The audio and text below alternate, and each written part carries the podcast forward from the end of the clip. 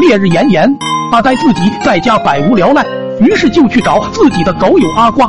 阿瓜提议说：“这天气这么热，要不我们去找点东西解解暑？”阿呆都在家闷了一天了，二话没说就跟着阿瓜往人家的甘蔗地里走去。偷完甘蔗，阿呆觉得在地上吃的不尽兴，就和阿瓜一起爬上了旁边的大树。他说在树上吃比较刺激。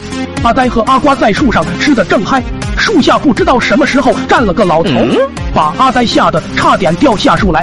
阿呆此刻可能吃甘蔗吃的有点上头，冲着下面的人就骂道：“看个鸡毛啊！没见过吃甘蔗吗？”下面那人说道：“你们是不是偷的我甘蔗？”阿呆觉得自己在树上比较安全，就屌屌的说道：“就是偷你的，怎么地？你上来咬我呀！”下面那老头骂骂咧咧骂了几句就走了。阿呆以为这老头奈何不了他，所以就回去了，又和阿瓜一起愉快的吃起了甘蔗。吃着吃着，突然树下传来了一声狗叫。阿呆一看，吓得甘蔗都掉了。原来刚刚那个老头是去牵狗去了。老头把狗往树下一拴就走了。